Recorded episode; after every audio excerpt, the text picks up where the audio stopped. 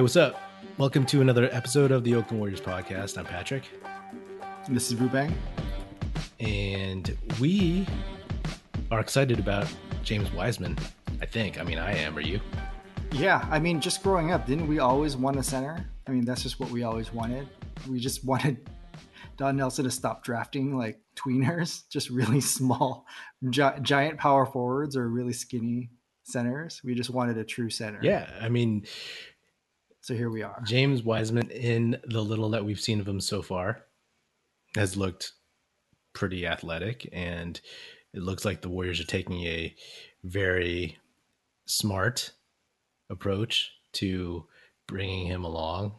I wish he played in the preseason, but maybe he'll play against DeAndre Jordan and Jarrett Allen. Just the mixtapes I've seen on YouTube, I would take COVID Wiseman over Todd Fuller, and Patrick O'Brien any day. Like full stop. That's a hot take. Would you um totally. I mean Patrick O'Brien looked like a center, but that's where it really stopped. Yeah. I mean, when you think of all the centers of our relative Warriors fandom and you think of I mean, I, I growing up in the '80s and the early '90s, like you said, it. I always wanted the Warriors to have a center. They never had anybody any good during like the the days when centers were really important. You know, it all goes back to when they traded like Robert Parish. You know what I mean? Or traded the uh, trade Robert Parish and the pick that became Kevin McHale to the Celtics for Joe Barry Carroll and we've been in center purgatory for a large part of that. I don't I don't think people talk enough about that trade. Like that's up there with Herschel Walker. That's up there with like all of the all-time worst trades in any sports, any sport. Like you ba- they basically led to a dynasty, an entire dynasty. One of the top 3 best dynasties. One trade. Yeah, that was a trade I didn't learn about until you know, like in the early 90s or something. Because we didn't have the internet how would you look that up? We didn't have the internet. Yeah you, it would have had to have been like written about by somebody or in a trivia book. But once i found that out i was like holy crap. Because i hated the celtics in the 80s and i was like then you see a picture of, robert parish in a warriors uniform and you say to yourself when the hell did that happen? I think i was chill on it because i learned about it in bits. Like i learned that that Robert Parish was a warrior and got traded. And then years later, I learned out learned that there was a pick involved, and it became Kevin McHale. So maybe that's why I was mentally able to get over it, uh, even though I was a child. I have some uh, Warriors centers in in mind that I could remember, and I just figure like I'll name them, and you tell me if you think James Wiseman will be better than him. okay this is gonna be a fun game. It's all gonna be yes, but yeah, let's just let's just cry. Are you are you gonna name them in chronological order? Uh, no, I'm gonna name them in the order that I remember them. okay. JB Carroll. Uh, yeah, he'll be better. Ralph Sampson. I don't know enough about Ralph Sampson to be honest. I mean, he came in. This was like super. This is like, is it 83 or something? What year was that? He came to the Warriors in 87 in the Sleepy Floyd trade, but oh, okay. yeah, he graduated from Virginia or he left Virginia in 83 or something. Uh, and they formed the Twin Towers. Uh, he and Akeem Olajuwon. And um, he was good, but he had a bad knee injury, and the Warriors traded for him anyway. And he was terrible. He was just, he, he damaged goods. I was actually at a game where the Warriors were getting blown out and we just started a chant we want ralph. We want ralph. What? We want ralph. What year was this it's like 87 or 88 and they and don nelson put him in the game. I don't really remember the context but that was the extent of it. It was just like wallowing in the in the terribleness of uh, of the team. And was it don nelson? It might have been George Karl. i'm not sure who the coach was at that point all right, got a few more centers on this list. You ready? Uwe Blab. I don't know who this is. This is the only center I don't know on your list. Oh man, that's a that's a shame. You, you can't forget a guy named Uwe Blab. So I will answer this and say I think James Wiseman will be better. Erick Dampier, big damp. Um, I mean, I would say the floor of um, of Wiseman is contract year Dampier, right? The one contract year where he just like went above and beyond. Patrick O'Brien. Yes, better. He'll be better, please. Todd Fuller. Todd Fuller, please God, yes. I mean Todd Fuller. I, I mean if you if you don't think so, then I have a bunch of Todd Fuller rookie cards that I'll sell you. Adonal Foyle. Yes, much better. All right. Victor Alexander, Big Vic. Uh, yes, but I really did like Victor Alexander. The Victor Alexander, Chris Yeah. Gatling years. Do you know Chris Gatling like went to jail? Yeah, Yeah. it was pretty sad. Anyway, um, Rony Seikaly. I mean, the floor, right, is Miami Mhm, Rony Seikaly. Okay. Jermaine O'Neal. Actually, that's a better floor. O'Neal. O'Neal. When he was at his peak, he's good. Is Indiana O'Neal, not Yeah. not Warriors O'Neal. Um, Festus Ezeli. Please, yes. I mean, the man had three bad knees, so Zaza Pachulia. Yes, better. He moves a lot faster. I mean, dribbling him down the court. I mean, did you even remember Zaza like dribbling? No, I don't. I don't remember him At all? dribbling at all. David West. I, I hope he's at least as good as Yeah. David West. I mean, he's such a great leader. If if Wiseman can get some leadership in him, if he can learn from David West, is he working right now? Can we get him on on the Um, bench? I'm sure he's busy doing something. He's he's always uh, had a lot of interest. It seemed like, but I would love to have him as some kind of like advisor in the Leandro Barbosa role or something. JaVale McGee. I hope he's JaVale McGee this year, Yeah, right off the bat. I mean that'd be awesome. Except for the part where JaVale like always falls down, and then that one time he landed on Steph's knee, and he was like out for a while with a sprain. Anderson Varejao. Yes, much better. Can I can I add can I add two more? Um, I was obsessed with Carlos Rogers when he got Oh. drafted. Yeah, I just felt like he just had he had it, and he did not obviously have it.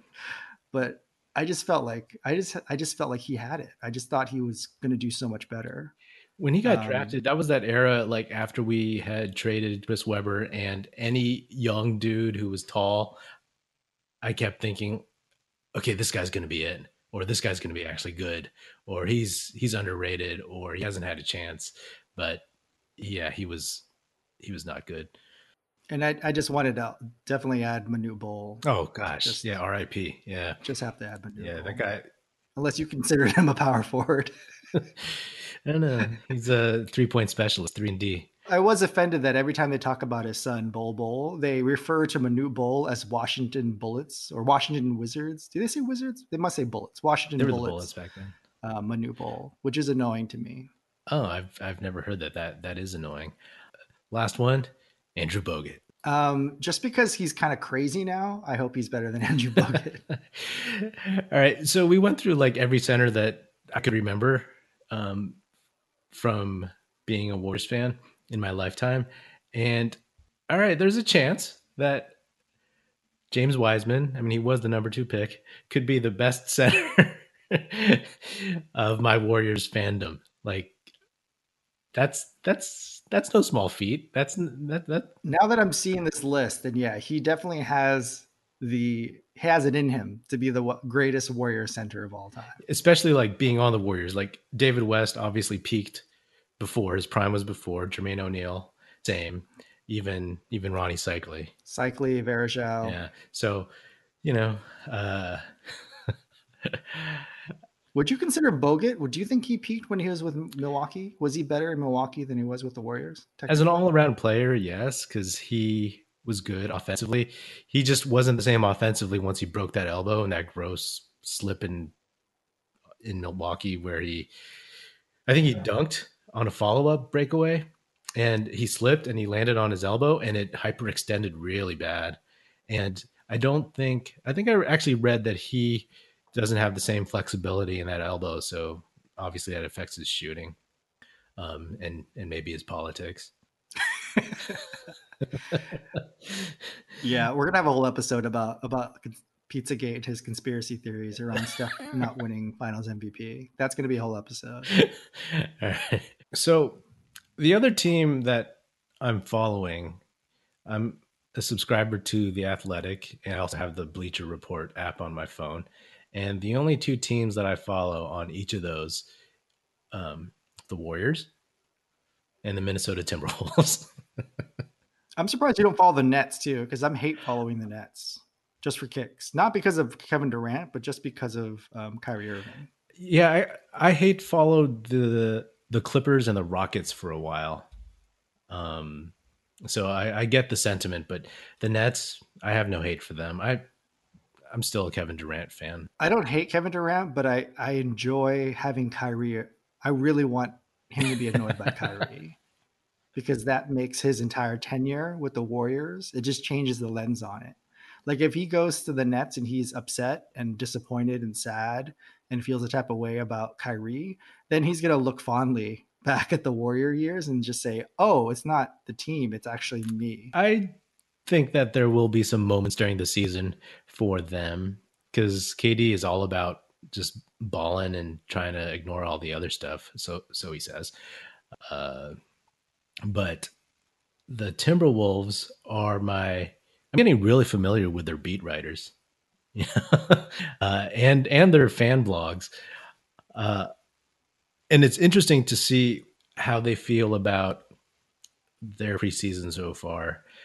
And it's always fun to check the box scores and to see how everybody's not coming together on that team. Because the worse they are, the better chance the Warriors have of getting a decent draft pick next year. But you don't also want them to be too too bad. It's great. It's like playing one of those games at the carnival where you have to like roll the ball too hard but not too hard. It's, it, right. That's essentially what I'm wat- watching the Timberwolves this year. Isn't that just called ball rolling or roller ball or?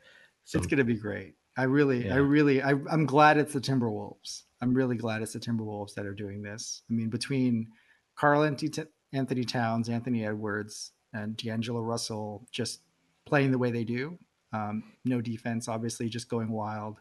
And then just this whole thing about Malik Beasley, whether or not he's going to go to jail and just following him trying to date Scottie Pippen's ex-wife or wife and just gun charges and it's just it's just a mess. Like we couldn't have written a better like basketball wives episode about this whole team. It's going to be great. Yeah, when I look at that franchise, I'm super thankful for what the Warriors have because that team, that organization just doesn't seem to have much leadership. Even their best players, I mean, they seem like good enough dudes like Russell and and KAT, um, but they don't seem like the types to lead their team to victory. And their coach, Flip Saunders kid, sure he has some basketball smarts, but he, he's not really activating any excitement. It seems amongst the fan base. And Anthony Edwards, he's had a rough start and he's not shooting really well, but it's hard to you can't really pin anything too much on these rookies who haven't had any training camp or adjustment periods. But right now, right now, he's trending towards being like a, a chucker, like a volume shooter. And since Minnesota doesn't seem to have much of an offensive system, that bodes well for us. Yeah, I'm just looking at his stat line, and I mean, it's impressive if you don't look at the efficiency. Yeah. But yeah, I feel like this is enough Timberwolves talk. But just I wanted to shout out uh, Josh Okogie for uh, his uh, minus 29 plus um, plus minus. Yeah, uh, just, uh, keep just it up stay at that level. It will be good. Uh, FYI, we will be talking about the Timberwolves every now and then because we feel like our future as Warriors fans is uh, tightly tied. So we won't do it too much, but it'll be fun.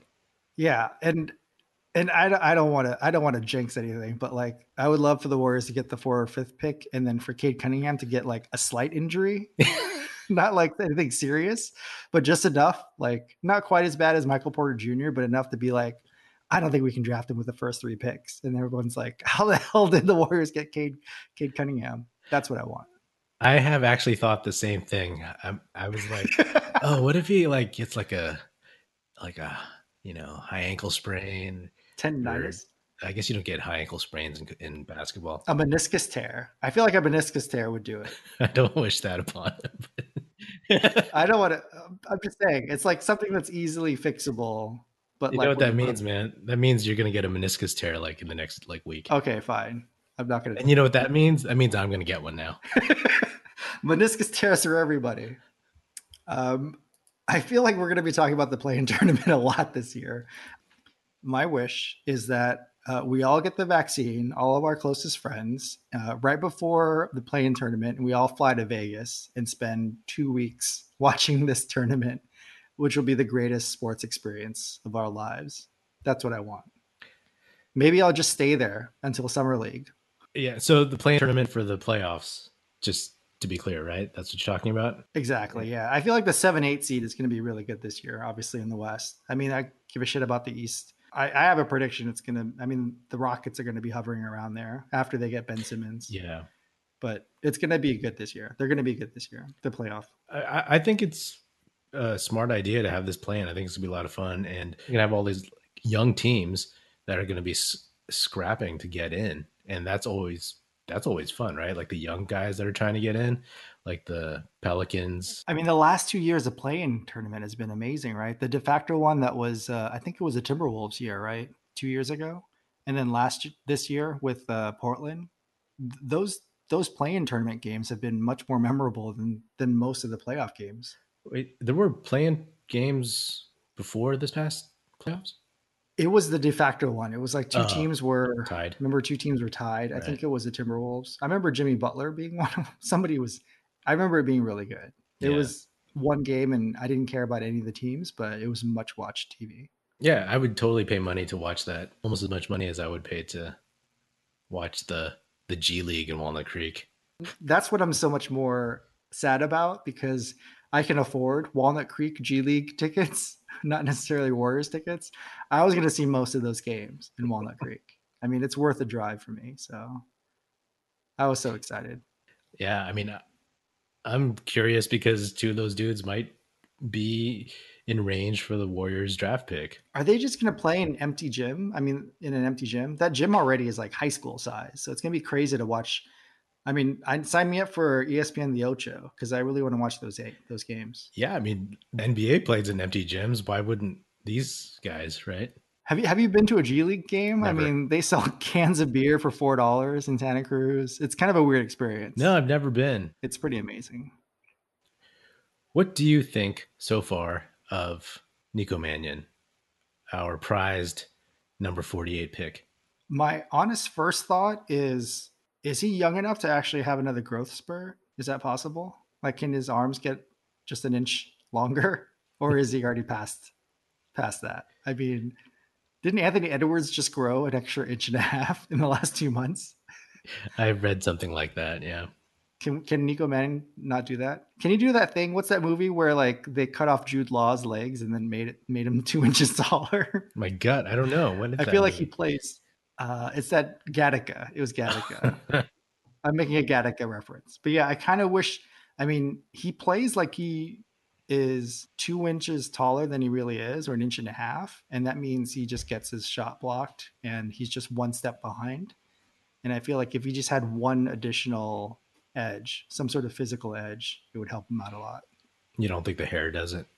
Uh, I mean, I, I thought that I always thought that hair slows you down, and then I was like, does it really? And then this year, D'Angelo, uh, was it um, De'Aaron Fox and Jordan Poole cut their hair, and so maybe maybe it does. I don't know. Yeah, maybe. I think Nico Mannion, and I've I've talked about this on previous episodes. I think Nico Mannion has a shot. I think he definitely needs G League development, but I think he has great instincts. He does all those things you say, but once he gets used to bigger players and faster players, I think he'll be able to adjust. I think he's just seeing this all relatively for the first time. But uh, he, he gets out there and he appears to be in command of the offense as much as possible, and he seems to make the right play. And have you seen this kid dunk? No, he can dunk. He can dunk way better than Steph. Oh, really? Well, I mean, Steph almost gets hurt when he dunks, so Yeah. that's kind of a low bar. yeah, uh, yeah, and one foot dunks, and it's rather surprising.